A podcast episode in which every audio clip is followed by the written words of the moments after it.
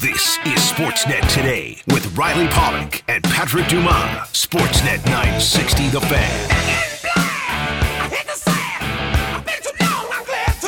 Good afternoon. Welcome to Sportsnet today. We have a very busy special two hour show today as some big news has happened in Calgary in the last two days. If you've been living under a rock, that news is that Darryl Sutter is back behind the Flames bench after Geoff Ward was let go. Sutter, previously the head coach of the Flames from 2002 to 2006, and the general manager from 03 to 2010. He was also the bench boss when the Flames made their Stanley Cup final run in 2004. Patrick Dumas, what do you think of this Flames hiring? I love the song choice, Matty. It does make sense now. Uh, but yes, uh, no, like having Darryl is back here. It's it definitely gets the nostalgia flowing again. That press conference was really special. It, it felt re- it hit close to home for for a lot of Flames fans, I'm sure.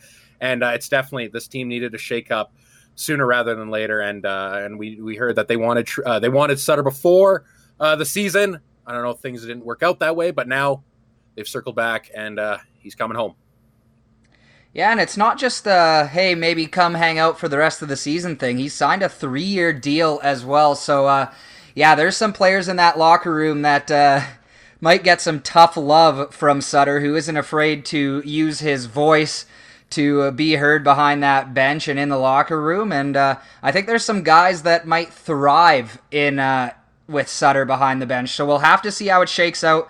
He won't be around for the next couple of nights. I believe Thursday against Montreal should be the first time that we see him uh, on the bench with the Flames. But Pat Steinberg had a chance to talk with Sutter yesterday on the big show. Let's take a listen to what the new head coach had to say about coming back to Calgary. Just take us through the process from your end. Um, I think you know, just talking to Brad over the last few days, and you know, just gathering info and and then trying to digest it and thinking about it and and then uh, getting some feedback from from Anaheim from Bob Murray and uh, you know with my family lots you know quite a bit going on with it and then deciding to to go ahead with it and and uh, and make it work get back in the saddle again. Now, when you joined the LA Kings, you told the story about being in the barn when you got the call. Uh, where where were you? Any any similar story this time, or or less exciting? Well, no less exciting because COVID's pretty much isolated us, and and it just started warming up here. As you know, it was 30 below, so uh, pretty much hanging around home. And uh, you know, I've stayed in touch with Brad, not not you know not business wise, but you know obviously through through my ties in Calgary with with the late Ken King, and uh, so you know it's it was probably started as a casual casual thing over the last couple of years, and it and then uh, came to fruition today. Darryl, when you when you left the organization about a decade ago, at, any point, and I know there was a, a, a stretch there with the LA Kings, of course, but at any point did you think that you would be back with the Calgary Flames organization? Well, I don't know if I ever thought that I that I would be, but I, you know, I had a strong relationship with with uh, Murray, obviously, and Ken, obviously, and and I've, you know, Wanda and I, my wife, I've talked to the last two or three years about you know, she's, you know, wanting to know if I'd go back, or I said, you know, it's always it's got to be the right situation, and and there was only a couple of places that I had any interest at all going to, and, and one of them was Calgary. How difficult a decision was this for you? Because you've spoken about being content in, in post hockey life and, and all of that. Was this a difficult decision for you from a personal standpoint? Well, I don't know if it was difficult from the from the personal standpoint, but what's really important to me is is once you get, and not sounding bold or anything, but once you get used to having success, then you you only want to. To me, there's not 32 options. Uh, to me, it's about winning and, and figuring out the nucleus of teams and seeing how close they are. And, and so, really, it wasn't. It really wasn't that difficult once I was comfortable with with uh, with the personnel and and you know going going through it and, and seeing how much more there was there that could be offered, then then hey, it wasn't that difficult. What about this group appealed to you and and made it a pretty simple decision? Well, I think you know as much maligned as and critiqued as they've been, uh, I think they went through a lot. Quite honest, in terms of the you know the coaching change last year, and then and an assistant coach taking over, and and then going to the bubble and and winning around in the bubble, and then and then uh, you know, and then with COVID and changing the division the way it's set up, I think they've went through a lot. I just think that you know they you know I can help them paint a clearer picture, and hopefully that results in, in some success for them. In conversation with New Calgary Flames head coach Darryl Sutter joining us this afternoon. Darryl, you spoke today about unfinished business going back to 2004. Can can you expand on the the feel of of unfinished business and how close you came, you know, now 17 years ago? Yeah, I just think that you know if we'd have lost lost in the conference finals or lost four straight in the finals or something like that, it wouldn't mean as much, but when it sticks with you, and I'm sure you've talked to a lot, a lot of players that were on in that group, and I've heard from several of them today that you know it sticks in your it sticks in your craw that you, lost two one in Game Seven, and and you know you left everything out there, and it's still something that uh, it was one of the reasons I went back to LA because I wanted to be on the other end of it. That's it, that's simple, and and it was, it was sort of the same decision I made there. I thought they had a chance to to win a championship. They were underachieving, and and I thought I could help them a little bit and and be there with them, and and uh, hopefully I can do the same thing here. Have you spoken? Uh, have you spoken much to to Conroy and Gélinas yet? Of course, two guys who were with you in 04? I spoke to Connie um, late yesterday, and uh, was with uh, with the coaches, with Marty and and the coaches on Zoom this morning. Very cool. Very cool. And okay, so take us back to when you took over the LA Kings in the 11-12 season. You talked about how they were an underachieving team and and you were able to get that team to the playoffs and we all know what happened from there. What similarities do you see in this situation with the Flames as as perhaps you saw when you joined the LA Kings about a decade ago? It's nucleus also. I mean, the similarities you know, I'd, I'd say Quick, Quick, Doughty, Kopitar, Brown, and getting Jeff Carter right after we got there. You know, the, they were great young players, and they were just, you know, they were on the cusp. Of just needed, they just needed to win, but. Um, you know, they just needed a little clearer picture of it, and and I was able to do it, and and mostly because they're they're great pros and and wanted to win. So that's what you're trying. So the similarity be that's what you're going to try and accomplish here with with uh, you know hey Gio's a Norris Norris winner, and you know even though he's got some age on him, he's still a really good player, and and uh, Brad bringing in Markey is the top, you know one of the top goalies in the league, and and you know and they're, and they're strong down the middle, and you got a power guy in, in Matthew Tkachuk, and so you know, those are all the elements that you need to win. So it's now figuring out with the group what they have to do and, and how they're going to do it. Darryl Sutter's with us, Calgary Flames head coach. Darryl, it was uh, you who brought in uh, and helped bring in uh, Mark Giordano and, and signed him to a, a three way deal uh, way back after the run to the Stanley Cup final. And um, you saw you saw him go to, to, to Europe and to Russia for a little bit. You saw him excel in the American League and, and finally become a full time NHLer. I believe as a coach, you got six or seven games with him in your final year as head coach of the team, but now an opportunity to be Mark Giordano's full time head coach. I just wonder how kind of full circle that is for you. Yeah, I'm thankful for that. I can remember Gio when we first got him was, uh, was Tommy Webster was the late Webby that uh, you know taught told us about him and that he'd been hurt and, and you know, he's one of the guys you just you noticed him right away and, and you know when he this time stuck to his guns and went to Russia and came back and you know there was never any it was just about getting Gio back to the, and playing in the NHL, and then he took the steps. He went from you know probably a guy that was in and out of the lineup to being a third pair, and then to the top four, and then to a captain, and then to a Norris winner, and you know he just you just want to recapture some of that that brilliance again, and and not have to carry the weight of the team on his shoulders in terms of the whole preparation part of it. So just want to be a good player, and and he will be, and I'm thrilled to be able to with him. And of course, Mikael Backlund was one of your draft picks as well when you were general manager of this team. Your your observations on the, the career path of Mikael?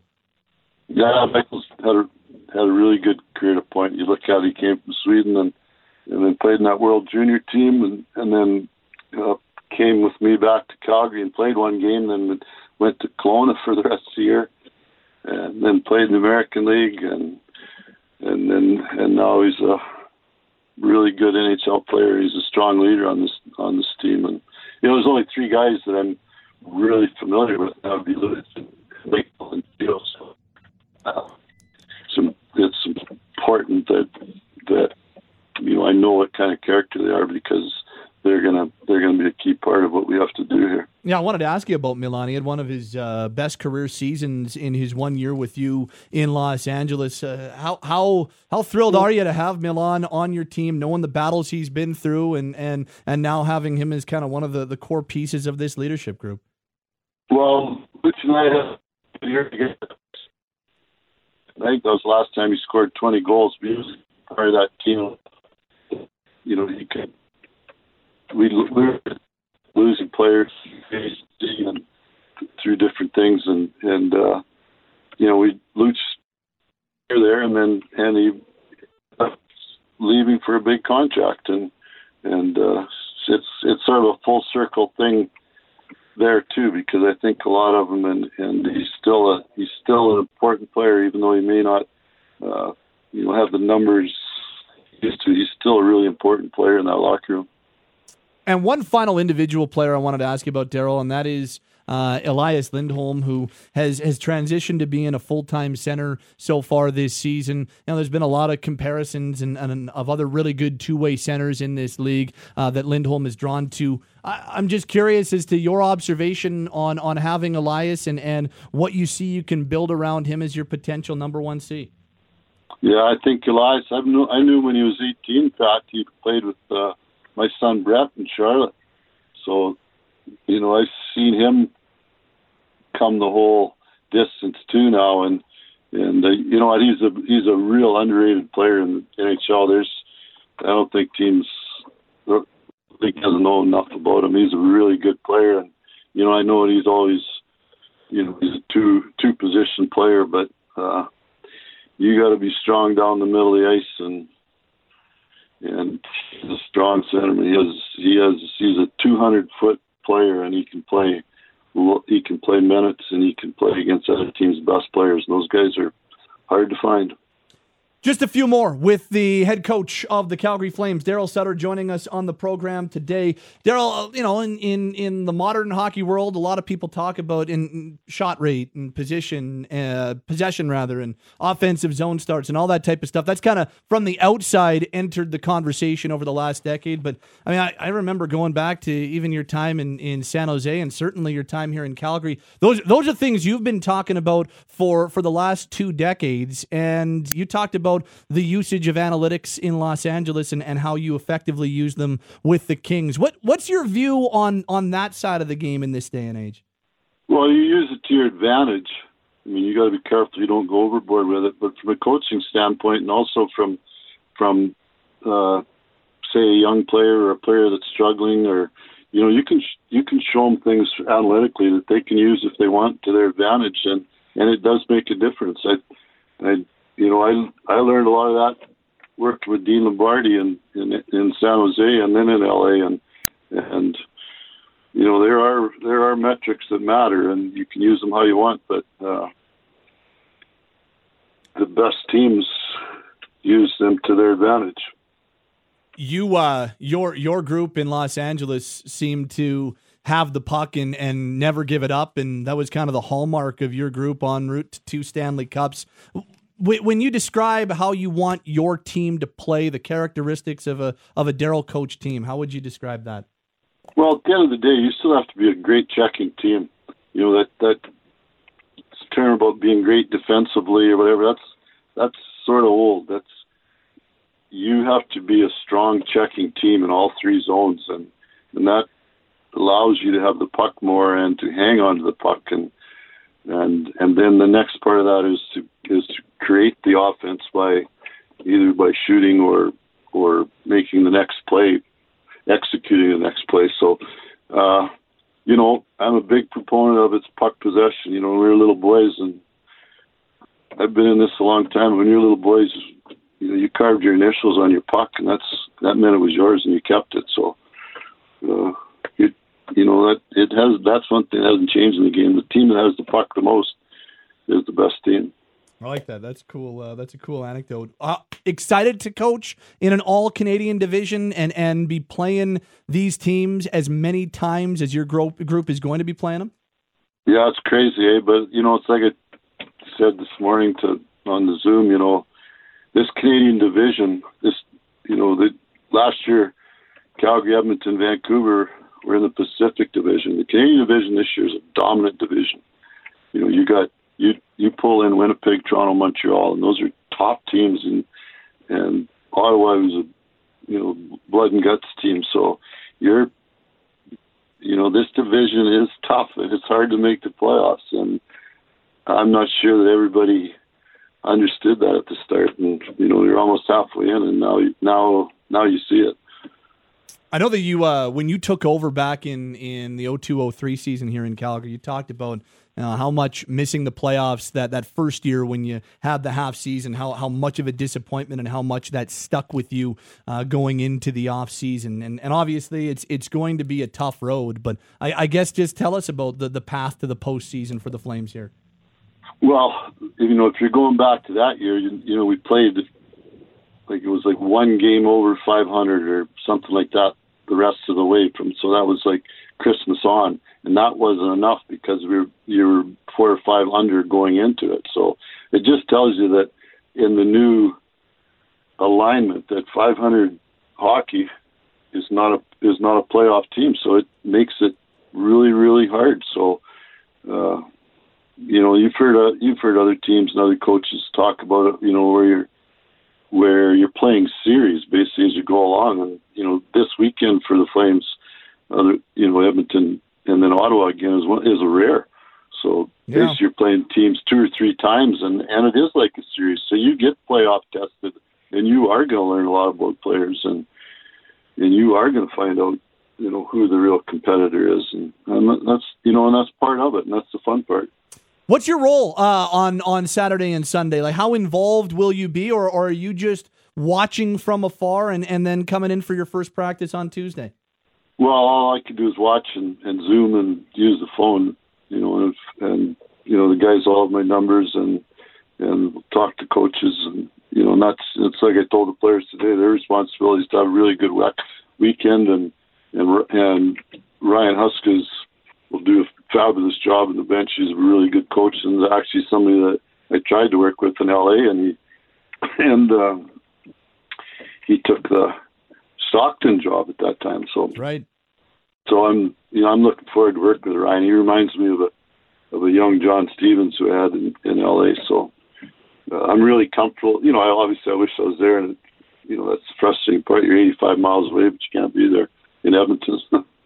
so, but uh, you know what?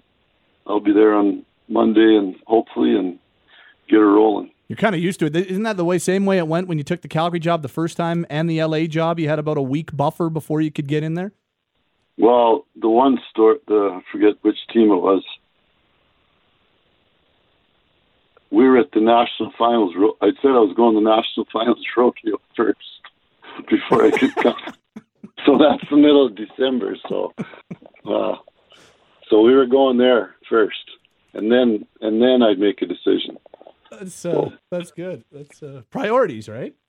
Well, you know, you can't let your probably couldn't get a ticket refund, and can't let your family down.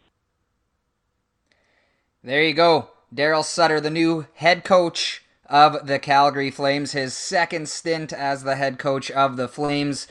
Patrick, uh, I'm not sure what you took from it, but uh, I think this is going to be a lot more of a physical team and uh, probably a lot more of a hard-working team with Sutter behind the bench. What do you think?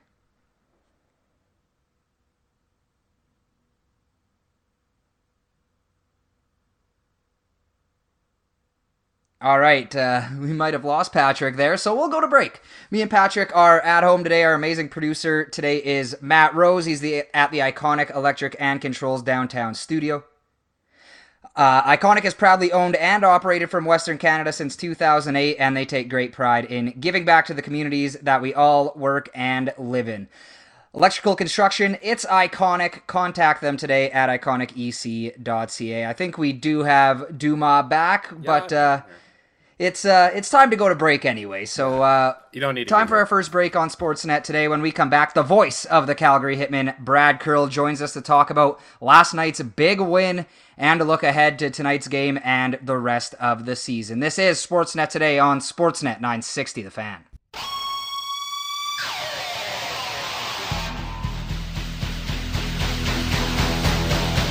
Sportsnet today. Listen on the air, online, on the Sportsnet app, and always on your smart speaker. Sportsnet 960 The Fan, Calgary. Welcome back to Sportsnet today with myself, Riley Pollock, and Patrick Dumas. Lots more Flames talk to come, but now we shift gears to another team in Calgary, and that is the Hitmen. They kicked off their shortened season last night against the Red Deer Rebels and picked up a 2 to nothing win. We now head down the Atlas Pizza and Sports Bar guest hotline to chat with play-by-play voice of the Calgary Hitmen, Brad Curle. Brad, how are you doing? I haven't talked to you in forever.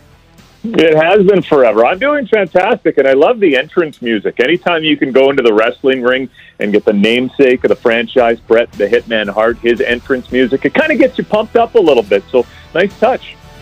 Well, that's the great Matty Rose, the our producer today, and of course, uh, best in the business. So not surprised that uh, he was able to do that for us. Uh, Brad, the Hitman, off to about as good of a start as you could hope for last night with that big two nothing win. What'd you see? Well, I saw a lot of, of, of a, a, lot of happy faces. We'll start there. You know, it's kind of uh, the culmination of a lot of hard work it, it was almost one calendar year between hockey games for the Calgary Hitmen, and it's hard to believe that it was last March when we all received news that you know the Western Hockey League was being postponed.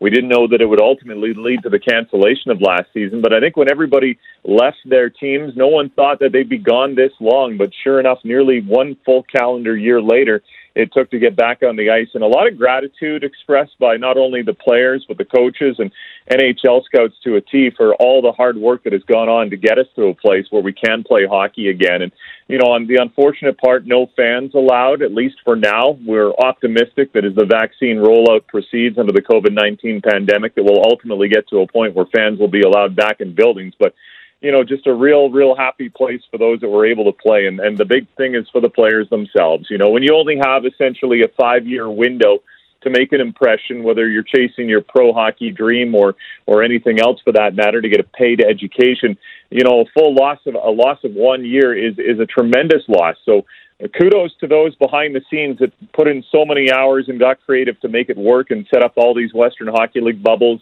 that are popping up all over Western Canada and the Northwest U.S. to make this work. You know, all 22 teams in the league will play hockey. So for Red Deer and Calgary to get it going last night, I know for the Rebels they had played the previous weekend, but for the Hitmen to finally touch the ice last night, just a real, real happy place. Yeah, for sure, and well said. It's it's definitely nice to see some of these leagues coming back, even if it is for just a shortened season. And the Hitman c- came out on top, and Sean Tschigerl gets the first of the season, and it ended up, it ended up being the game winner. How much of the team's offensive success could be uh, relying on him this season? I expect him to have a big one. Well, yeah, that's a great question because somebody has to take the ball and run with it, so to speak. With so much loss from last year, when you look at the Hitman graduates and we look at the guys that turned pro, Mark Kastelic, Carson Focht, Jett Woo, Kyle Olson, and Yegor Zamula. You throw in Dakota Krebs as well, who's right now on an ATO with them with the Toronto Marlies. and you basically accounted for 95 goals out of the Hitman lineup last year. And you run the math on that, that's about 43% of the offense. So that's a big hole. So there's a lot of opportunity to be had, a lot of extra ice time. And I'm not sure who's going to take the reins and, and fill the bulk of the net. Certainly, Sean Tschigerl seems poised and ready to take a step forward.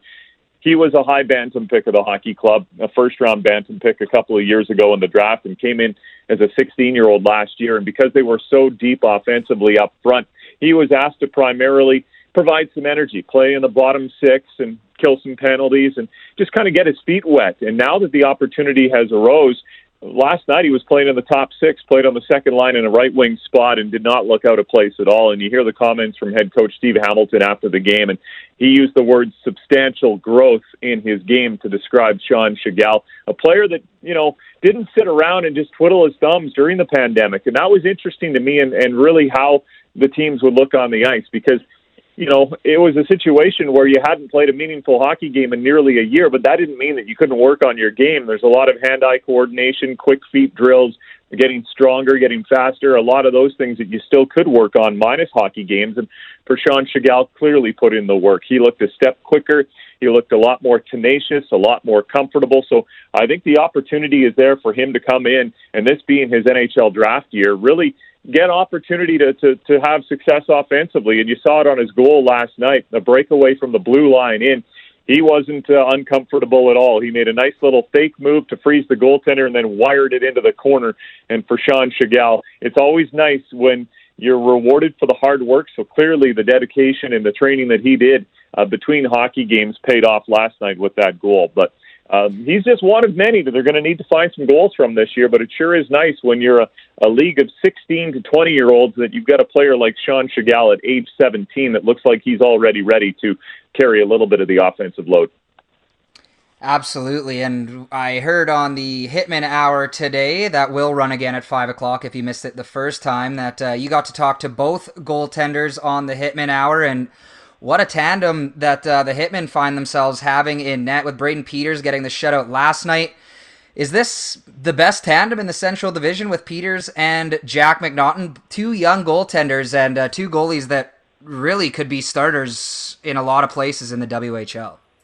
Indeed, indeed, and that's the luxury they have. Is essentially both could be starters. Is it the best in the division? I don't know. You know, it's interesting to see it. Obviously, the Edmonton Oil Kings have yet to lose a hockey game this year, so they might raise their hand and say, "Hey, we're pretty good in goal as well." There's a, there's a lot of good goaltenders in this division, but it's tough to argue when you've got 19-year-old Jack McNaughton, who has won already more than 40 games in his two seasons in the Western Hockey League, and of course helped Calgary with that upset playoff series win over the Lethbridge Hurricanes a couple of years ago, and then Brayden Peters, who quietly came in last year and really you know, found his way early in the Western Hockey League, and that's hard to do for a goaltender. I remember even watching Martin Jones when he was a first year player for the Calgary Hitmen, of course, now the San Jose Sharks netminder. And Mr. Jones, in the first half of the season, you could tell that the speed of the game was a little too quick for him. It wasn't until after Christmas where he started to really find his way, and by the time he got to be 18 and 19, he emerged to be a primetime goaltender, and the rest is history. Well, for Brayden Peters last year to have a 276 goals against average and a 902 save percentage as a first year goaltender really turned a lot of heads. And you talk to Jason LaBarbera, who's now the goaltending coach for the Calgary Flames, and even with Jack McNaughton, and uh, they talk about the hands of Brayden Peters. And it's funny when you, you think about a goaltender, quite often you think about positioning. You don't think so much about hands, but when you have quick hands, you can grab pucks and you can be your own best friend when it comes to just controlling the environment around your crease. And we saw it last night for Brayden Peters.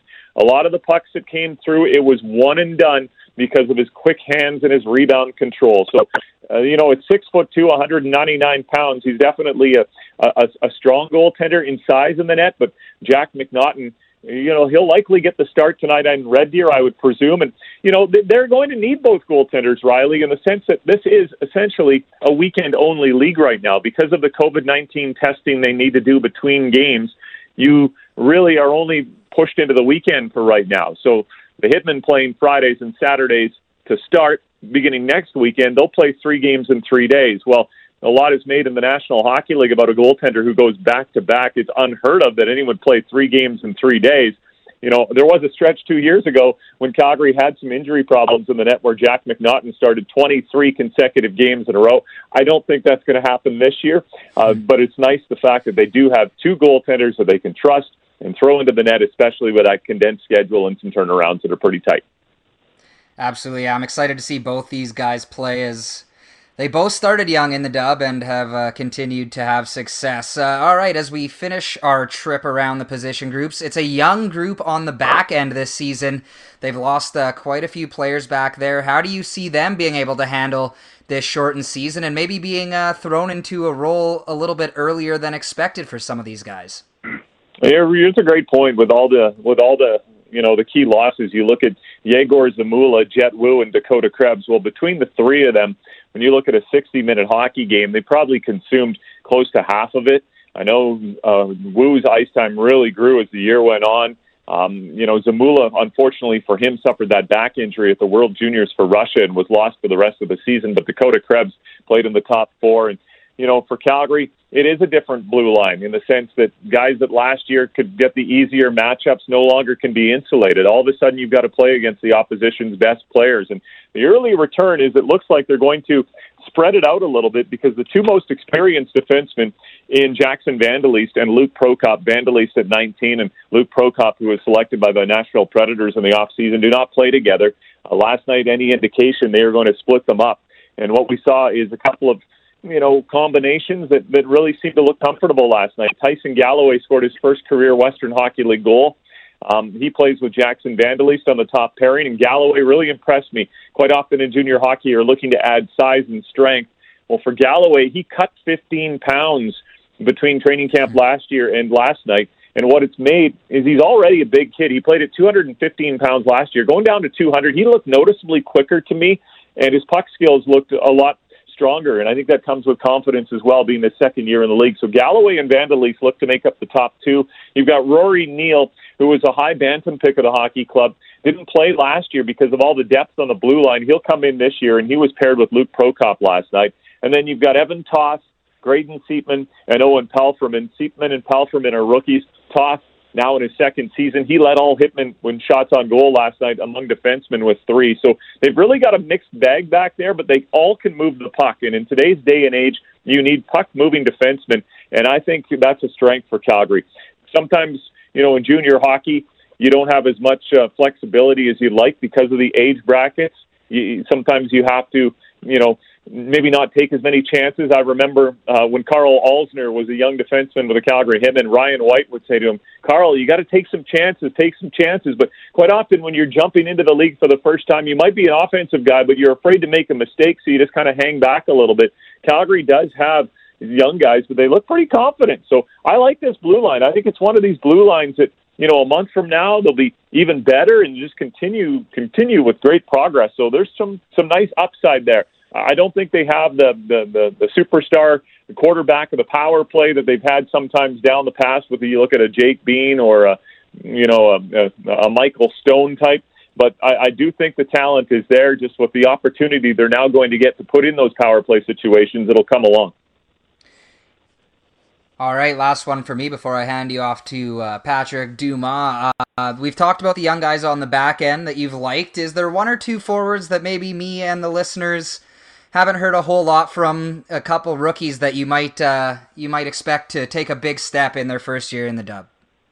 Well, they've got two rookies up, up, up the front side that you've never seen before in the Western Hockey League until last night, and three as a rookie as a group. And I thought Tristan Zandi, who hails from Airdrie and played with Canmore in the AJHL last year, Brandon Wynot, who was a second round pick out of Yale Academy, and Zach Spunk, who has done nothing but score in minor hockey leading up to this, all really established themselves as comfortable players last night. And, you know, sometime in your first game in the Western Hockey League, again, maybe just get on the ice. You want to touch the puck once and get to the bench on a change. I don't want anything bad to happen. They, they all had chances to score last night. All of them had one-on-one chances with a goaltender. Neither did score, uh, but they all generated that offense. So I really think that you know this this young group of forwards is not over over their head, and and that's nice to see because you know it, it's it's one thing to put your lines together on paper as a coaching staff, but it's another to put it on the ice. And I thought all three of those players in Zandy, Wynot, and Funk looked like they're ready for the Western Hockey League, and their growth you know, will come with ice time. But I, I think that this this forward group does have enough, um, you know, experience. When you've got a guy like Riley Stotts, who was your co-leading scorer last year, um, and, and then you throw in some of these younger players. There's a nice little mix-up there. And the only thing they really don't have is a lot of right-handed shots. There's a lot of lefties. Sean Tschigerl, who's a left-handed shot, he's playing the right side, so that'll be something interesting to watch this year with the lack of right-handed shots. They only have two among the, the entire forward group, but that's the way the cards are dealt this year. But I think this this forward group has some ability to. I don't think they're going to be as prolific offensively. When you look at the graduates they turned out with Mark Kastelic and Carson Focht and Kyle Olson, those were three real good hockey players in the Western Hockey League. But they do have some youthful enthusiasm, and they do have the veterans to show them along the way. We are talking with Brad Curle, play-by-play voice of the Calgary Hitmen here on Sportsnet 960 The Fan. Patrick. Good to hear from you again, Brad. How you doing, buddy? Likewise, I am well. I am well. It's another game day for the Hitmen. Yeah, you know, you almost two... go a full calendar year between games, and then you're going back to back. So it's kind of exciting. Exactly, and let's get right into it here. Like, obviously, not much of a true training camp for the boys. No, uh, no preseason. It's been pretty much a year since we last saw this group. So, like, what are some strengths and weaknesses right now in this club? Well, I think their enthusiasm is their biggest strength. You know, when you love something as much as these hockey players do, and then you have it taken away for nearly a full year, you really come back with a new, true appreciation. And and the fact that this this schedule is condensed. Normally, you're used to playing 68 games. They will play 24 this year in the shortened season. It really I, I guess strengthens your your your awareness of your situation. You know, to take each game as if you know it could be your last because they are still playing in the middle of a COVID nineteen pandemic. At any point, uh, this situation could change. We certainly hope it doesn't, but the league could still, you know, potentially not make its way through the 24 games. So I, I think that their attention to detail is one of the strengths that all the teams have right now. And, and we saw that last night from the drop of the puck. When it when it came down, there wasn't that hesitation and and and you know nervousness. There was more of that enthusiasm. And we saw a fight in the first period. There was body checks like it was a playoff game. There was some scoring chances. You expect the defense to take a little bit of time to catch up to the offense. So there were some breakdowns, and that created some great scoring chances. But I think the strength of this Hitmen team is just going to be their their excitement level. You know, they, they are a little bit younger. There's there's opportunity, and and and really, who wouldn't be excited? You know, when you see a guy like Mark Kastelic for for five years be your your number one center, and all of a sudden he moves on there's a new spot. There's a new opportunity for number one center. So it doesn't matter if you're a returning player or a first year player. You everyone has that opportunity to climb the ladder and take on a bigger role. So with that, I think that that just creates hunger and enthusiasm and, and competitiveness. And you know, in the nets, we talked about it earlier about Peters and McNaughton, a 19 and 18 year old, they're going to push each other. The defense, mm-hmm. those those people that want to now play on the power play, they're going to push each other. Same with the forwards up front. So that's the strength. I think the other part of this group is just their camaraderie, and, and you know you have to find a way to be a team, and it's hard to do sometimes when you have this condensed schedule uh, of only 24 games. But they are living together. They are being housed not with their billet families this year. They're living out at the Grey Eagle Resort, and the players that I've talked to absolutely love it out there. It does wonders for for community. They're playing pickleball. They're playing ping pong. Uh, they're spending a lot of time together. And normally, they wouldn't have that luxury with Calgary being spaced out as much as it is. You know what it's like if you live in the yeah. Southwest you got a friend in the Northwest. Maybe I'll see every couple months because you're so far away.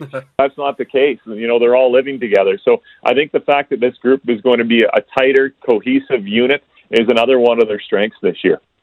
Yeah, it's like you just look at the team uh, that they're playing. Red Deer, they'll be living out of the Westerner Park Centrium this year. Uh, Sutter had them all decked out in the, the suites and everything that turned them into the bedrooms. It's it's great to see what these clubs are doing, and that's what I, I kind of want to move into. Like, how important was this to the league and these clubs? Like, we still don't know what the financial impact of of some of these clubs. You know, the Flame or sorry, the Hitmen have the luxury of being owned by the Calgary Flames, but other clubs may not have that luxury. And like, it's just it's like it's a credit to the work that to get just to, to get these kids some hockey and like I said, some haven't played in a competitive action in over a year. Like, how big was this? It was enormous, and and yeah. you talk to all the people at the at the Western Hockey League level, and you know they knew that they were going to take a financial hit by putting this on. You know, the fact that you're playing without fans, there there is you know it, it's going to be an economic hardship, but they felt that they owed this to the players. You know, the players have given so much to the organizations and commitment over the years, and I, I really think that the feeling was they just could not afford, if at all possible, to, to not have a season this year. They wanted to exhaust every opportunity and have every door slammed shut and say no, no, no, no, no before they ultimately said no. And, and fortunately, they were able to get it done. And and you know, I, that's the creativity of human beings. You know, we've evolved so much of a species, and we don't live in caves anymore. Uh, our lifestyles are very cushy. All you have to go back is a couple hundred years and, and look at how much we've evolved. Well, uh, what do we do? We, we persevere and, and we, we get creative and we find solutions. So that's really what the Western Hockey League did here. Is they found a solution that worked, and every league had a challenge, or every division had a challenge because the health yeah. regulations are different from province to province. And then when you factor in that there are five U.S. teams, there's an international border at play. You had to kind of throw out the rule book as we knew it before with interdivisional play and and intercontinent or inter um, international play as well, and kind of get creative. So to go, you know what? What can we do? Okay, we can play in the Alberta division. What's that going to look like? So every team had a conversation. How do we want to work this? Well, for the Hitmen, they don't have the luxury of living at the Saddledome because of the fact oh. that the Flames are tended there and the Stockton Heat are as well. So they had to get creative. And the Hitmen go, okay, so what can we do? Okay, well, how about the Seven Chiefs Sportsplex? So they had a conversation with the great people out at Tsuut'ina Nation because they had played a preseason game out there a couple of years ago. And I can tell you, for those of you who haven't been to Seven Chiefs Sportsplex, it is absolutely stunning. To me, it is a it is a hidden gem in our area. Just an absolute wonderful facility. So you had to get creative and, to circle back to where we all began. They they really felt they owed this to the players. You know, do everything you possibly can to to give them a season. And that's what they've come up with here. So you know that the financial um, numbers are not great.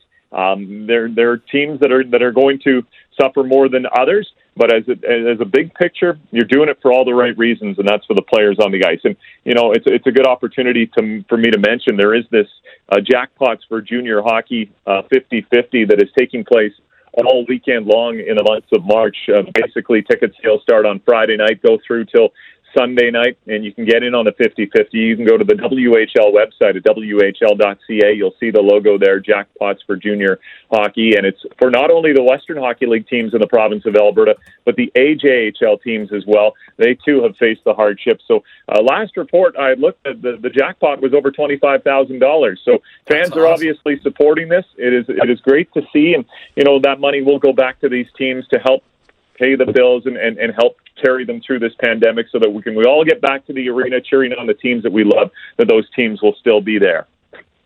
Yeah, very well put, Bradley. Last one from me here. Uh, you mentioned we're expecting probably Jack McNaughton in net uh, tonight. Any other lineup news uh, you're hearing, or is it probably the same guys that went last night? Well, on the injury front, uh, you know, tip your hat to Calgary. They played without two pretty big pieces last night 19 year old Kale Zimmerman and 20 year old Orca Wiesblatt. Uh, both players out day to day with an upper body injury. I, I don't know if we'll see either one of them in the lineup, but, you know, from the Red Deer Rebels standpoint, if you want to talk about them for a second, I was reading some of the, the dialogue on their website from head coach and general manager Brent Sutter, and he was pretty happy with their effort last night. I thought Red Deer played well. They ran into a guy named Brayden Peters who was unbelievable. And to quote Brent Sutter, their goalie was no question outstanding. And uh, comments from Steve Hamilton, the head coach of the Calgary Hitmen, unbelievable start is the way that he referenced Brayden Peters. So uh, for Calgary tonight up in Red Deer, I would expect you know a little bit less rust. Um, you know that was the one thing you talked to the coaching staff about is they didn't know what to expect. If you don't play for a full year almost, you don't know what to expect when you get on the ice. And you know, admittingly, they talked about you know that unbelievable start in the terms of energy, but as the game gone on, maybe they ran into a bit of a wall and fatigue a little bit, and, and Red Deer started to take it over, and they got some real good chances to to get back in the game. Just couldn't get that first one, and ultimately lost two nothing. But um, Calgary and Red Deer, it's a, a nice little Central Division rival, and we'll do it part mm-hmm. two tonight with a six o'clock start. Can't wait, Brad. Thanks so much, Brad. It was great talking to you again. It's great to uh, have Hitmen Hockey back, and we will do this again soon for sure. Well, thanks for having me on, guys, and enjoy the rest of your Saturday. You as well, thank you. Uh, that was voice of the Hitmen Brad Curle down the Atlas Pizza and Sports Bar guest hotline. Atlas Pizza and Sports Bar now open for limited dine-in service with all safety precautions in place. Atlas Pizza and Sports Bar, the best pizza, pasta, steaks, and ribs since 1975 at 6060 Memorial Drive, Northeast. Well, it was a great game offensively for the Flames on Thursday night as they took out the Sens 7 to 3. And it was a big night from Dylan Dubé. More on that game when we return and what the Flames need to do to continue that momentum in Edmonton tonight. This is Sportsnet today on Sportsnet 960 The Fan.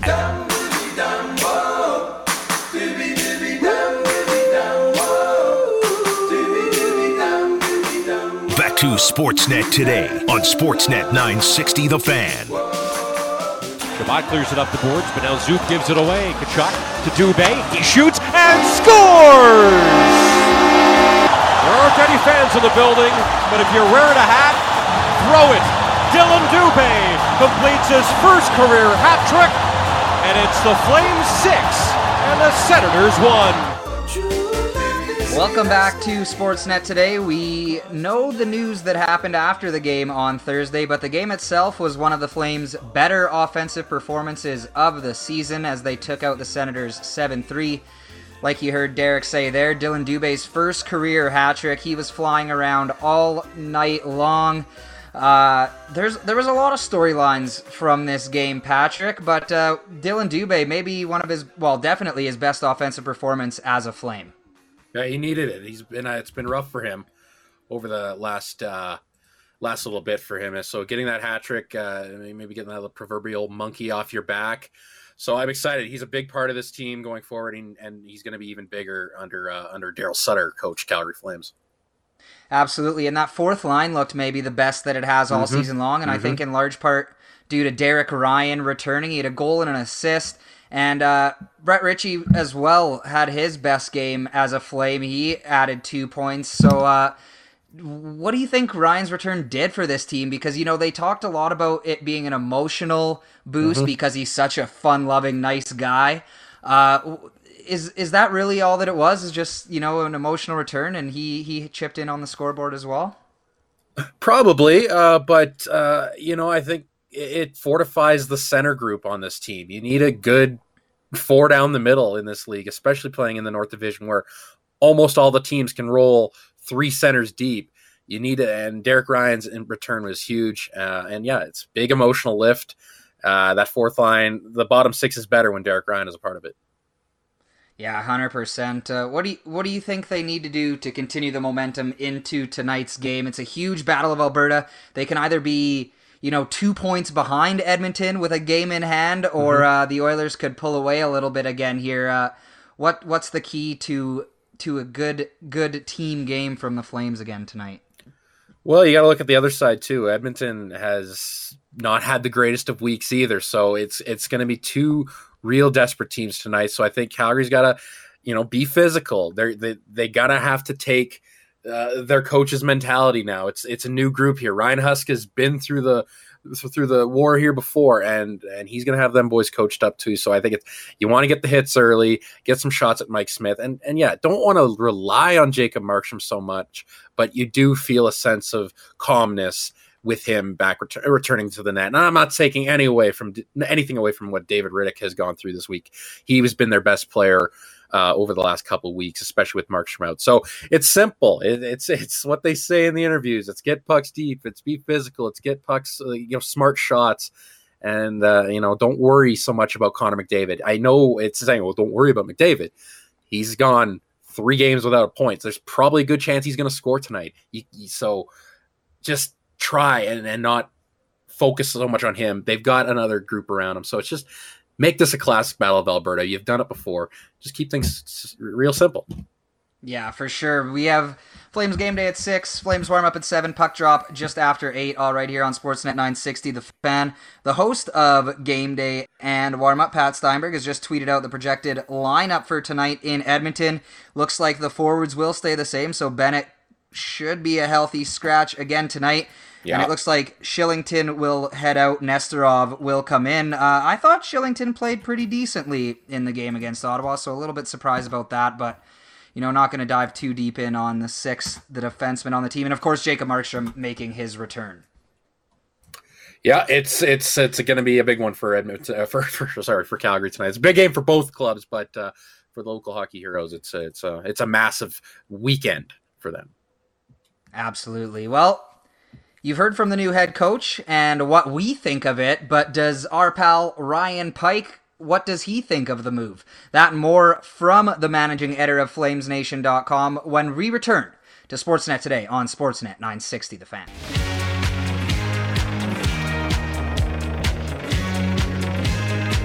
This is Sportsnet Today with Riley Pollock and Patrick Dumas. Sportsnet 960 The Fan. Barbra Streisand. There we go. Throwback from uh, Darryl Sutter's heyday, late 2000s, 2010, early 2010s here in the city. Hour two on Sportsnet today. We got two hours today. The Rocket gave us two hours. It's awesome. Let's go back down our Atlas Pizza and Sports Bar guest hotline. Flames, they made an earthquaking move behind the bench under 48 hours to, ago, and it just happens to be round four of the Battle of Alberta. And who better to talk about this than Ryan Pike of Flames Nation? Pike, how you doing, buddy? I'm doing well. I was thinking about this. This might be the, the first time in a long time that the Battle of Alberta is kind of an afterthought, given everything that's preceded it, right? Right. It's like it's like I I I thought it was the third game. It's just been a wacky wacky week for us, and uh, you know, but they did play early on in February, the only win for the Flames. But let's get into it here. Something big needed to happen after how inconsistent this team has been. Overall, it feels like this has been building for the little bit, but like overall, your thoughts on the hiring, rehiring, I guess, of uh, Darryl Sutter. Well, I mean, it, it's it's a big move. I mean, this I would put this move up there with uh, the Jacob Markstrom signing in terms of things that can really, you know, sort of tilt the favor of uh, the Calgary Flames and sort of, you know, how they're they've been going last few years. Because you know, in goal, you know, pretty much since Miikka Kiprusoff hung up his pads in 2013, they've been going from like dude to dude to dude and, you know, all due respect to the gentleman they had there, but, you know, none of them really moved the needle and none of them really, you know, there's, there's a reason why they went through 13 different goaltenders because none of the 13 different goaltenders was particularly amazing. Uh, you could make the same case for coaches. Pretty much, you know, in Calgary, you know, dating back to when Darryl left, and you could make a case that Mike Keenan was the last big name coach the Flames had, but Mike Keenan is sort of on the the down slope of his career. And I don't think he's coached the NHL since. And if you look at a lot of the coaches the Flames have been using pretty much since Darryl Sutter uh, left the organization, you know, they're all pretty decent coaches, but none of them are sort of slam dunk, you know, fist pump enthusiasm creators the way that uh, that Darryl seems to be. So, you know, it's it's a it's a big move. It's definitely not a cheap move, but I think you know, I think on a certain level, it sort of shows what Brad Treliving felt he had options to do because can you make a, a trade in this scenario where you'd have to deal with either a quarantine or trading in division? Mm-hmm. Probably not. And you know the team's up against the salary cap, so it's not like they really could do a lot, even if that was an option. So what's what's left? You might as well make a change to the coach, right? Yeah, exactly. And I love how you you put it because this is my thoughts exactly. Where when Darryl was hired in November of 2002, it was it was coming off of where the Flames had many coaches couldn't figure out anything in net. And now it's kind of like, yeah, they're in a better position than they were in the late '90s than they than they are like today. But I, I do like how you phrase that. Uh, phrase that. Sorry. Uh, now onto something different uh, with uh, different with between Darryl and I no- noticed it in his, uh, his in his press conference that 16 years ago he was here, and now the one with he embraces the embrace of analytics, something that might get lost in more veteran coaches. One of the more impressive things I, that I heard from Darryl was was how in tune he was with this group and analytics. Well, you know, like Darryl. Darryl's old school in his mentality, but he's also, you know, he'd be somebody I hate playing cards against because, you yeah. know, he he's a guy that sort of reads people and reads situations really well. You know, uh, Rhett Warrener uh, has commented in the past about how Darryl's really good at sort of, you know, going one on one and dealing with people. And, you know, for, for Darryl, you know, much like, you know, a lot of guys that sort of you wouldn't think embrace analytics, like Brian Burke's a big analytics guy because information is, is useful to you. The more information you have, the better mm-hmm. decisions you can make. And I think, you know, when Darryl was in LA, he, uh, you know, he was kind of lauded by, by folks around the organization for really coming in with an open mind and wanting to really learn about that side of the game. So we'll, we'll see, you know, I, I think a lot of times it's sort of a question of how do you take that curiosity and sort of turn it into you know some strategic uh, advantages. So it'll be interesting to see how how Darryl can be integrated with that uh, in, when he, once he gets on board with the Flames. Yeah, it was definitely a shock to the system for the players. There's a few players that have experienced uh, Darryl in the past. You know, Mark Giordano for a little bit in his career, uh, more so as a GM. Mikael Backlund, same thing, but he won a cup with Milan Lucic. So, what is Sutter's first step in turning this thing around? Um, honestly, I think it's just sort of getting them back to basics. Uh, you know, a, a lot of the challenges for the Flames, you know, the last two years is, you know, when they get away from playing simple and they get a bit too fancy and, you know, uh, the, you know, you play too fancy in the neutral zone, you get to turnovers. And I think if you look at sort of the games where the Flames aren't really doing the little things well, that's when things turn to snowball on them. So I think he'll really try to emphasize you know, team structure and, you know, sort of a more back to basics approach of, to play away from the puck. But I think also it'll be interesting to sort of see how he goes player by player and tries to really define their roles because, you know, a, a lot of the players who've had success under Darryl in different organizations have been guys that, you know, he, he find, looks at the guy and goes, here's what I need you to do. Here's what success looks like in this role. Go do it.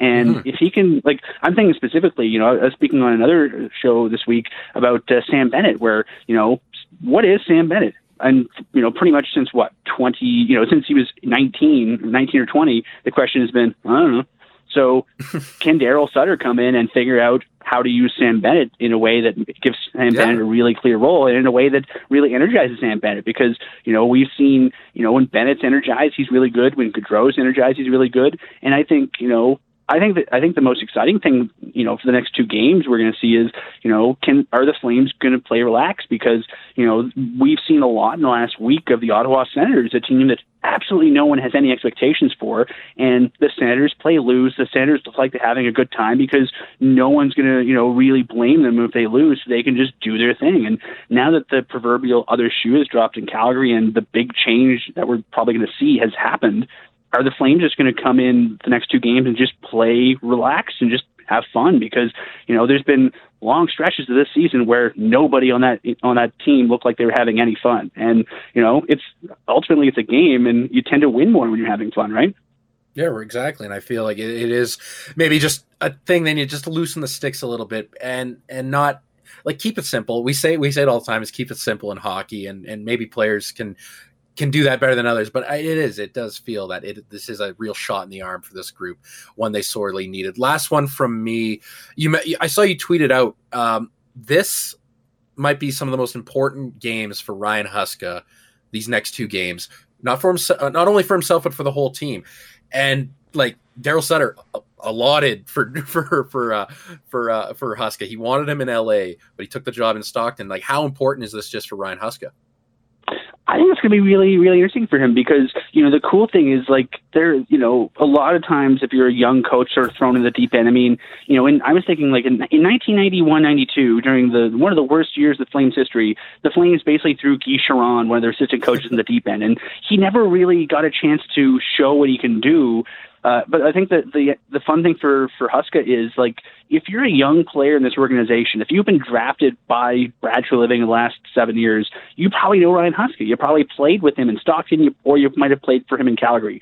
So I think you know, we're going to see potentially a lot of these guys just battling for Huska because it's a really, you know, it's sort of a low risk audition for him because you know let's let's be honest if he goes into job interviews people aren't going to throw throw these games out and say wow you know the the team yeah. the, the most inconsistent team in hockey was inconsistent in front of you oh boy that must be your fault but if they're good if they look like you know anything's changed, they sort of have a couple of good games, especially against an Edmonton team that's been reeling last week.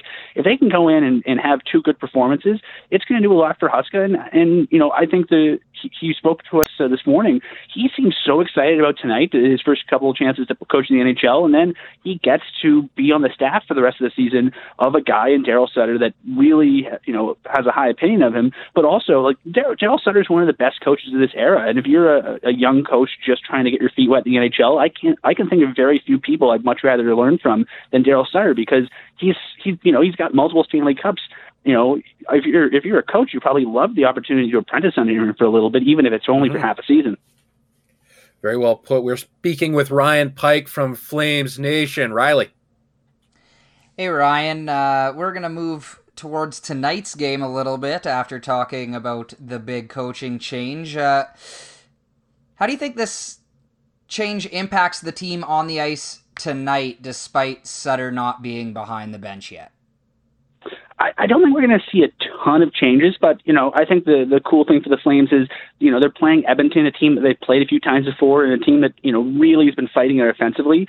And you know, to to double the the pain for the Oilers, Jacob Markstrom's back. He hasn't played in about six or seven games, and you know, get Markstrom a chance to come back in. Markstrom can just sort of. I think that the nice thing with for the Flames is because David Rittich was playing so well, they didn't really need to rush uh, Markstrom back. They were able to sort of give him the time to to sort of get himself straight. And now that he's back, it's you know, it, it gives the Flames a nice one-two punch in net. And and I, the other thing I think we're going to see is, you know, much like uh, I think I mentioned previous, I, I think we're going to see the Flames be a little bit more relaxed, gripping the sticks a little bit less tight, sort of be a little bit looser on the ice. And, you know, the, times they've played Edmonton, the times they haven't been doing as well were the times where they just looked like they were fighting the puck and, you know, trying too much. And, you know, now that they've got a chance to sort of get back to basics, it'll be really interesting to see how they play in terms of their structural defense because, you know, if they can, you know, the, the game that they, they played, the, oh, the best game they played against the Oilers was one where they didn't really give McDavid and Draisaitl a lot. So it's going to be really interesting to see uh, how they can contain them, but it's also going to be really interesting to see just sort of how the group as a whole just re- you know reacts and if they relax or not. Yeah, for sure. Um, is do you see anything besides maybe another fast start like they had being the key to continuing the momentum from Thursday's game tonight? Is there anything else that they could uh, take away? I I think it'd be pretty much in that category. I think a stay out of the penalty box because the Oilers have that just absolutely disgustingly good power play at times. Uh, but you know the the Oilers have been outscored I think 13 to one the last three games. You know if you get a, a goal or two in the first period and you can keep them off the board, I think you're going to see a lot of Oilers, you know, guys on the bench going, "Oh God, here we go again." And I think you know the Flames would love to be on the, opposite side of one of those games for once, because there's been plenty of games this year where the Flames played well and the bounces went against them, and all of a sudden, boom, they're down two nothing after one period, and they look like they want to be anywhere but at the rink. Uh, for the Flames, I'm sure there'd be no one they'd much rather do that to than the Edmonton Oilers. And we've seen the lineup be tweeted out by Pat Steinberg here, I've noticed. Uh, looks like Sam Bennett out for a second straight game. Uh, are you surprised by that at all? Not really. I think the the only guy they probably would have taken out to put Bennett back in would have been uh, Brett Ritchie. And Brett Ritchie, you know, the, the fourth line was really, really good against Ottawa. Brett Ritchie uh, scored the game's opening goal, and then he set up uh, Derek Ryan later in the game with a really nice pass for a goal for for Derek Ryan. So you know, if a guy comes in and he gets multiple points, and you know they they're able to roll their lines like they were last game, I I don't really think it's fair to to pull out uh, Brett pull up Brett Ritchie. So uh, the other guy I maybe think of t- taking out is uh, Joakim Nordstrom, but he's been so good on the penalty kill that they seem really loath to bring him out for any reason outside of an injury. So, you know, unfortunately, you know, they got uh, 12 guys they think are going more than Bennett, and so at least for now he might have to sit. But you know the nice thing about a back-to-back scenario is you know they play Ottawa tomorrow, and so maybe they just throw him in to get some fresh legs in there. All right, and last one for me here. Connor McDavid hasn't had a point in three straight games. Has never went four straight without a point. What are the Flames going to have to do to stop him? Because I'm sure McDavid is going to be fired up to uh, get back on the score sheet tonight. Ooh, uh, I don't know. That's let's let's be honest. I mean, Connor McDavid's Connor McDavid because he's just he's so good and he's so consistent. And I think I think the key for them is just try to you know take away his opportunities to really get his feet moving. I mean, if they keep the puck away from him, great. But you know he's he's, he's going to get the puck at some point. So you just have to try to use smart positioning and try to make him you know go the long way around and wear him down because you know, it, the whole Oilers club did not seem to be playing particularly well and seemed very frustrated for three games against Toronto. And if the Flames can just, you know, own the middle of the ice and clog it up, McDavid might get a point or two. But if they can keep everybody else off the board, it's really going to limit how effective McDavid can be. Thank you very much, Ryan. Anything happening new out at uh, Flames Nation? Oh goodness, so there's so much Sutter stuff going on. I on. loved your Sutter. I loved your Sutter quick guide, by the way. That was awesome. Hey, it's it's important for everyone to know which Sutter is currently in the American Hockey League. Spoiler: It's Right. Riley Sutter. He's playing for Hershey right now. Uh, so Gary, things- I didn't like even know that. Gary, the most skilled and finesse-based Sutter. Part part of me is thinking that, that that's sort of a rib that all the Sutter brothers are playing on us because I don't know anybody who's ever seen Gary Sutter play hockey, but every single brother uses the exact same phrasing to describe how amazing he was on the ice. So it's either true or an amazingly intricate prank that we're having played on us by the Sutters. And it, either way, kudos. Uh, it's just- amazing. I love, I love Darryl. I love, I love that he's back, and it's awesome. Anyways, enjoy the game tonight, and uh, all the best for the rest of the Take care, guys. You too, buddy. There you go, Ryan Pike from Flames Nation. Always a pleasure, to talk to Ryan as he joined us down the Atlas Pizza and Sports Bar guest hotline. Atlas Pizza and Sport, Sports Bar now open for limited dine-in service with all the safety precautions in place. Atlas Pizza and Sports Bar, the best pizza, pasta, steaks, and ribs since 1975 at 6060 Memorial Drive Northeast. Around the corner, we'll hear from the general manager of the Calgary Flames, Brad Treliving. He joined Pat Steinberg yesterday. We'll replay that conversation next. You're listening to Sportsnet Today on Sportsnet 960 The Fan. Sportsnet today. Listen on the air, online on the Sportsnet app, and always on your smart speaker. Sportsnet 960 The Fan, Calgary. Best Flames goal song by far. Sportsnet today continues on this beautiful, or sorry, entrance song. Sorry. Sportsnet today continues on this beautiful Saturday. We have Hitmen Hockey Hour coming up at the top of the hour, 60 minutes to preview everything from the Hitmen and Rebels tonight in Red Deer. Flames Game Day Live with Pat Steinberg comes your way at 6.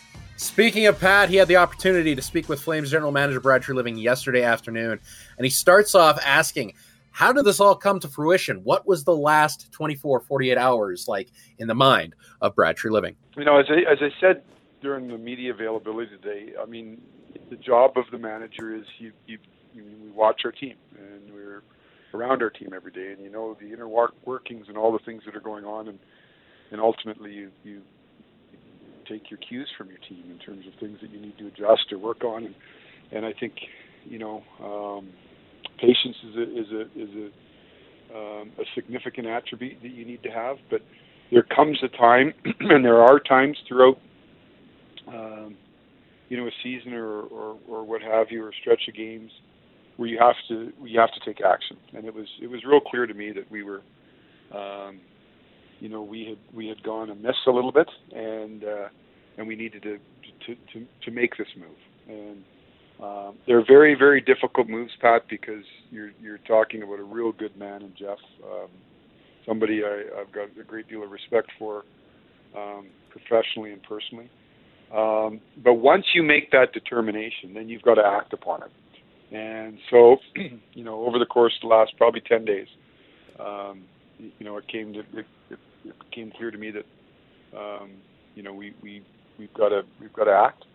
Um, and um, you know, I guess it's over probably the last three or four days that. Uh, um, I spoke with Darryl uh, initially and and uh, and spent some time on the phone back and forth, and uh, and then we were able to, to, to get things put together and and uh, you know get to where we were today. But um, you know, I, this this this last week has probably been um, you know when when you're looking for time frame when everything started to move. Okay.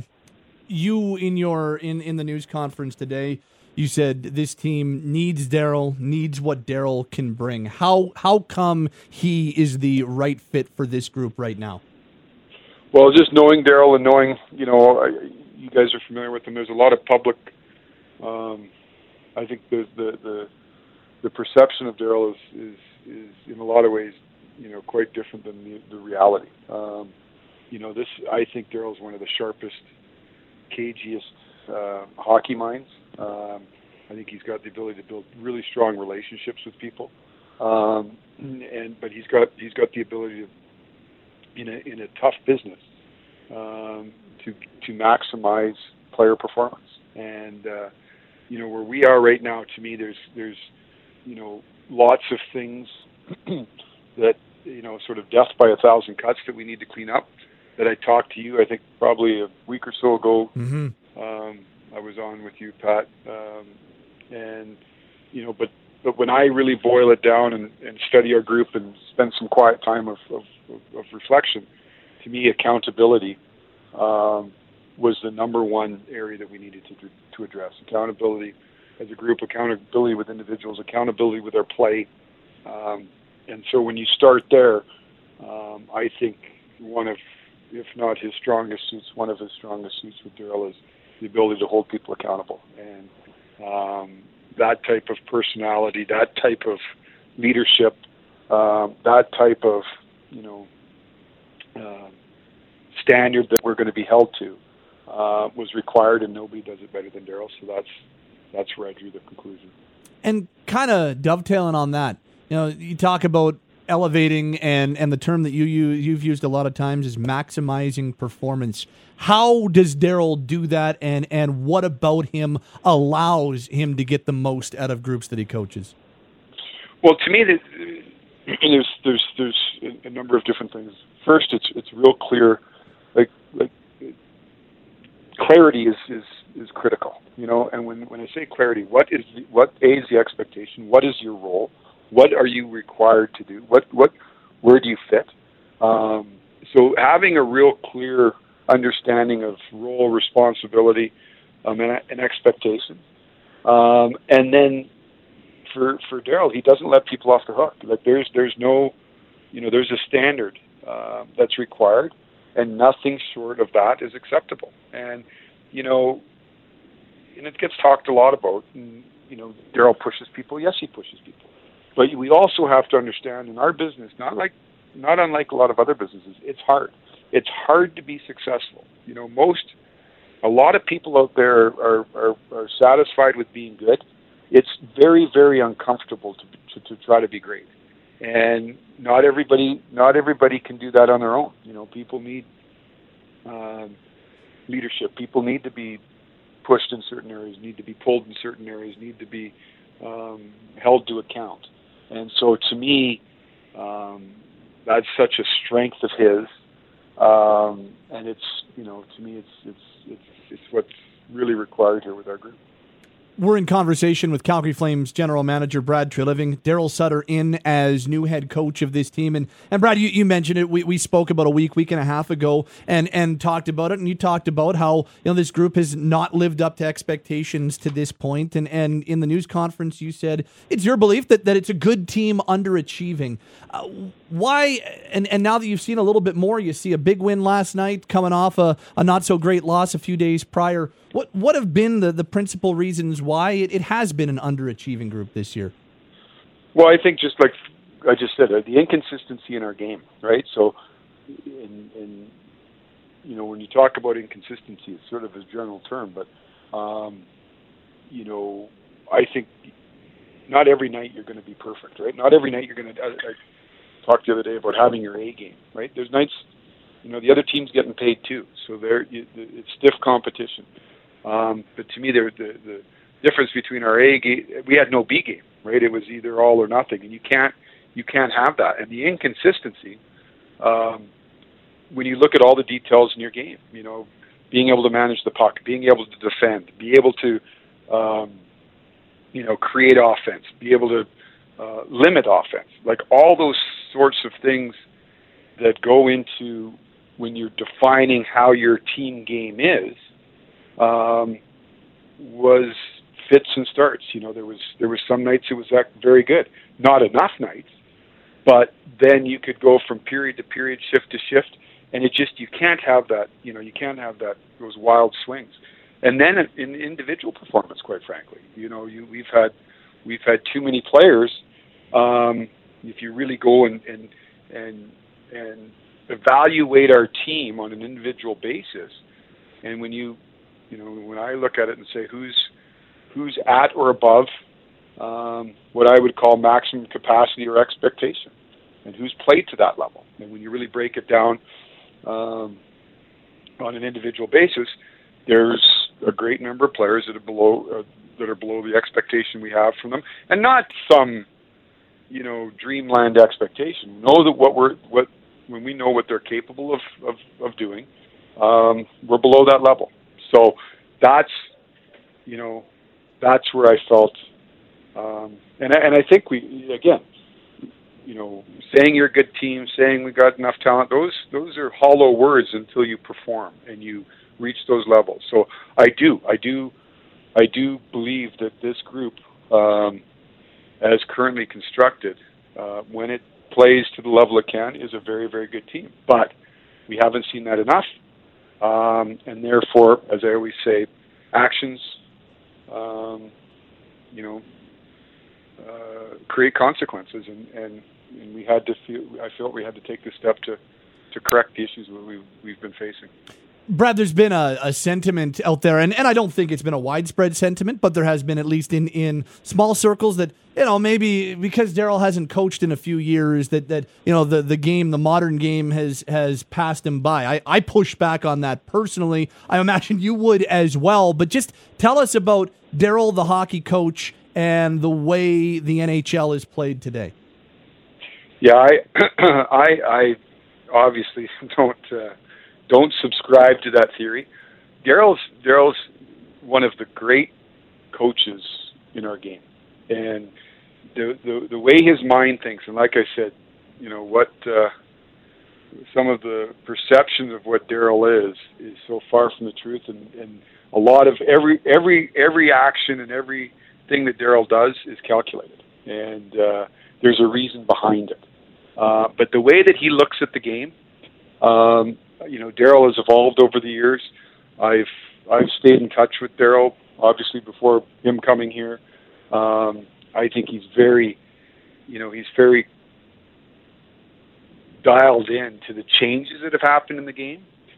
But what he also is, and I think this is this is you find this in strong leadership is, you know, there there there's certainly some nuances in the game today from five years ago, ten years ago, twenty years ago. There'll be nuances two years from now um, than than what there is today. But the basic fundamentals to have success at this level, um, they they you know they they carry and pass through time, and uh, and they're very very you know the, the the core principles that you have to base successful organizations and having success. I think those carry over.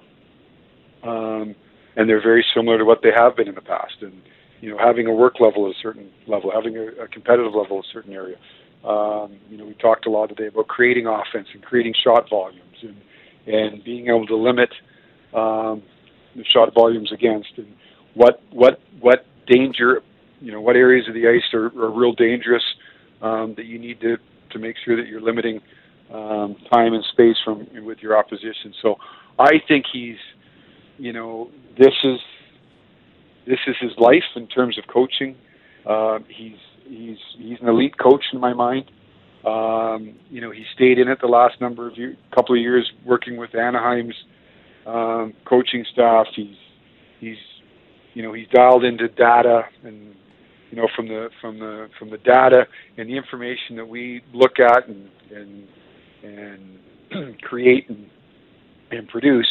Um, you know, people wouldn't know that, you know, even going back to his LA days, I know they were, you know, there was a lot of information and data that Darryl, in a lot of ways, was ahead of the times in terms mm-hmm. that he was looking at and using and implementing with his team there. So um, there's a there's a basic principle that he believes in, and and and some areas that are absolutely non-negotiable that I think are are are musts.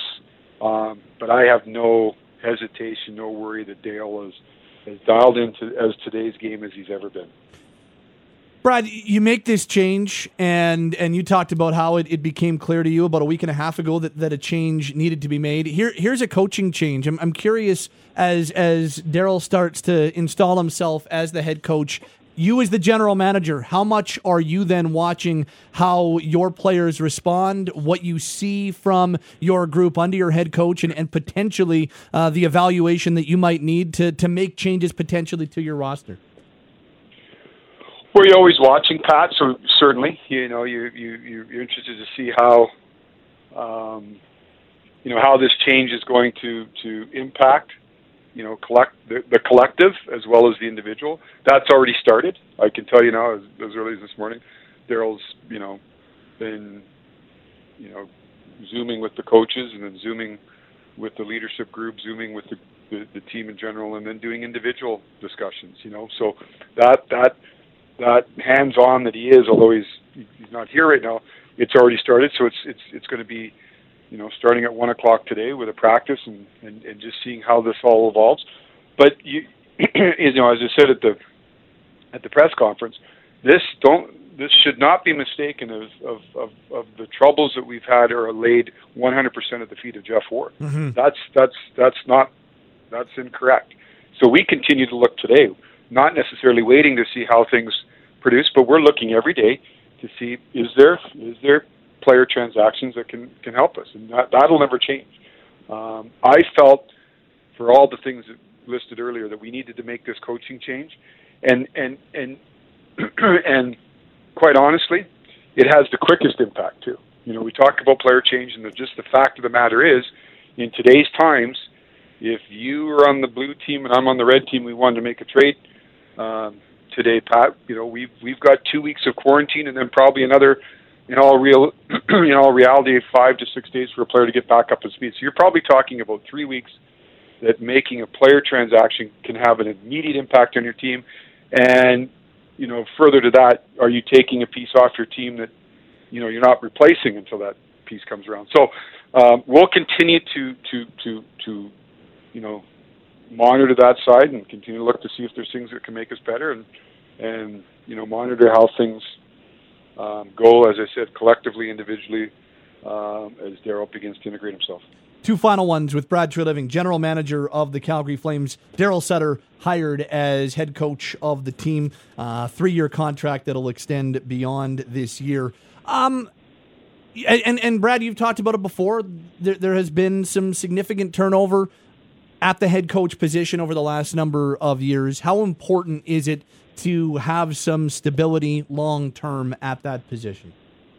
Well, it's it's critical, and you know, I'm the one that makes those decisions. So you know, we should be looking no further than myself. And um, but you you you you you know you it doesn't take a genius to look and say you know it's difficult to have you know success and stability when you have a continual churn. Um, sometimes you have to make decisions um, when you know you wish you didn't. Um, you know, it's not it's not a fun part of the job, but the job is to evaluate and what's true now may be not true, you know, a year from now. And so, in, in each of the instances, I felt um, you were making the, the decision at the time that was in the best interest of the hockey club. And we've had some unique situations that we've gone through. Um, we've had a unique um, year that we've all lived in, um, but ultimately, the the decision that was made here, um, you, you you look at it. I don't want it. Like I said, the the churn and the the the you know the constant uh, churning of coaches is not you know that's not a recipe for success. But you cannot if that's the end of the day. If you, if a, if a change was required, I wasn't going to let that stop us from doing something that I thought the hockey team desperately needed. There you go, Pat Steinberg with Flames general manager Brad Treliving yesterday afternoon. Uh, a question, Riley. Does Brad get the runway with Darryl, or is the writing already on the wall for Tree Living? I think this team's. I think this team's got to make a decent playoff run. Win two rounds. At least one, yeah. I'm not. I'm not 100 percent sure. I mean, I think Brad's done a pretty good job in some trades and drafting in in that sense, and then there's some misses for sure in the free agency market. So it's I'm not too sure what management's thinking, but you got to think this is for sure his last coach hire. Um, Mhm. before maybe they go in another direction with the GM. So it'll be interesting to see. But if I think if they don't, you know, make the playoffs for sure, or at least win around, eh, this this could be his last big move. I feel like that three year contract is a, a big telling sign. But again, we'll see. I think these next uh, two weeks are very vital for Brad Treliving and the future of this Calgary Flames core. This show is being broadcast from our iconic studio, and this is our fourth year partnering with Iconic Electrics and Controls. And we are proud to welcome them on board as uh, the official Sportsnet 960, the fan studio sponsor. Maintenance, it's iconic. Visit iconicec.ca to find out more. One more segment to go on Sportsnet today. We'll do a quick run around the NHL and we'll dissect the fourth edition of the Battle of Alberta next. This is Sportsnet today on Sportsnet 960, the fan. Yeah. Okay, oh, Flames uh, fans. Back to Sportsnet today on Sportsnet 960 The Fan. Yo, and you can find me in the dome, chilling with Jerome. There you go, Darryl Sutter. Yes, in the dome. Feels a little bit like 04, but let's not let's not get all like wrapped up in that. A lot of work to be doing, but it's good to see Darryl Sutter back here in Calgary. Quick run around from the NHL schedule tonight. Two big games in the North Division coming your way at the top of the hour. Uh, no Elias Pettersson for the Vancouver Canucks as they look for two in a row against the Toronto Maple Leafs and uh, the uh, Van, or rather the Montreal Canadiens could have Josh Anderson back in the lineup tonight as he uh, did take part in the pregame skate as the Habs host the Winnipeg Jets. Uh, the late one on Hockey Night in Canada, of course, is the fourth edition of the Battle of Alberta. Edmonton's been on the winning side of the last two matchups 2 1 and then 7 1. Oilers off since Wednesday, getting uh, getting swept by the Leafs, scoring one goal. Their captain on the worst point drought of his career, or at least of this season, and the Flames with Ryan Huska behind the bench for the next two. Been here before, another massive Battle of Alberta in this North Division. Riley, uh, quick thought here. Uh, Connor McDavid, he's never gone four straight without a point. Can the Flames do it again tonight to Connor? I don't know. I don't know. It's going to be tough. I think Connor is going to come out uh, extremely aggressive and fired up. It's going to have to be a team thing. No one, per, no one man can stop Connor McDavid. They're going to have exactly. to defend him as one unit, and uh, Markstrom's going to need to be big in his first game in uh, in a couple weeks here. So mm-hmm. it's going to be tough, but you know we'll see if the Flames can pull it off for their boy Huska as uh, he mans the bench until Sutter is ready to go. Yeah, Darryl will be joining the club. Looks like uh, Monday or Tuesday to get some practice with the boys. Uh, he'll be skate. He'll be in behind the bench uh, next Thursday when the Flames take on the Montreal Canadiens. It looks like. So yeah, there we go. Big Battle of Alberta tonight, round four. Uh, they they just seem to get bigger and bigger as as the season goes along. A couple more here. Uh, no, I think I think uh, the the two one game uh, the one before Jacob Markstrom got hurt. I think that's a lot of where the Flames can take because they played so well defensively in that game. I think they could take a lot of solace in that game. Watch the film. They took care of Draisaitl. They took care of McDavid. Do you do you agree that that two one game might be a good recipe to build on tonight? Yeah, for sure. And I think with the offensive success from the game against Ottawa on Thursday, if they could maybe just meld the two styles together, it, it could be a positive outcome for the Flames tonight. But yeah, it's so huge for them. Like I mentioned earlier, they could either be within two points of Edmonton with a game in hand, or uh, Edmonton could uh, pull away a little bit again here. And you know, the Oilers are going to be hungry. They did not play well against mm-hmm. the Toronto Maple Leafs in that three game set. So uh, Calgary's going to. They can't have one of their soft first periods like they've been nope. prone to after a big win. Yeah, it's it, this is where it starts. It, it cannot be win one, lose one, win one, lose one. This is where they have to start stringing points together. Getting three of uh, three or four is at least a must this weekend. You drop these next two nights, uh, it could be lights out. I think you know Edmonton has Ottawa three straight after tonight. Yeah, and we've seen that Ottawa doesn't really match up that well against uh, Edmonton in terms of uh, speed and Edmonton's just high star power. I think the young guys on Ottawa just not quite ready to f- to defend the two big guys on Edmonton. So I could see the Oilers having their way with Ottawa again. So yeah, huge, huge couple games here for the Flames this weekend. Should be a fun one tonight. Thank you to Brad Curle. The Hitmen are in Red Deer tonight to complete their home and home with the Rebels. Again, it's a six o'clock start. Thank you to Ryan Pike from Flames Nation. He breaks down the hiring of Darryl Sutter and uh, look at tonight's battle with the Oilers. And for myself, Riley Pollock, and our wonderful producer, Matty Rose, thank you for listening to Sportsnet today. Hitmen Hockey Hour is up next with Brad Curle. Our Flames coverage starts at 6 o'clock with Flames Game Day Live and Pat Steinberg. Whatever you watch, whatever you do, have a great rest of your night. This is Sportsnet 960 The Fan.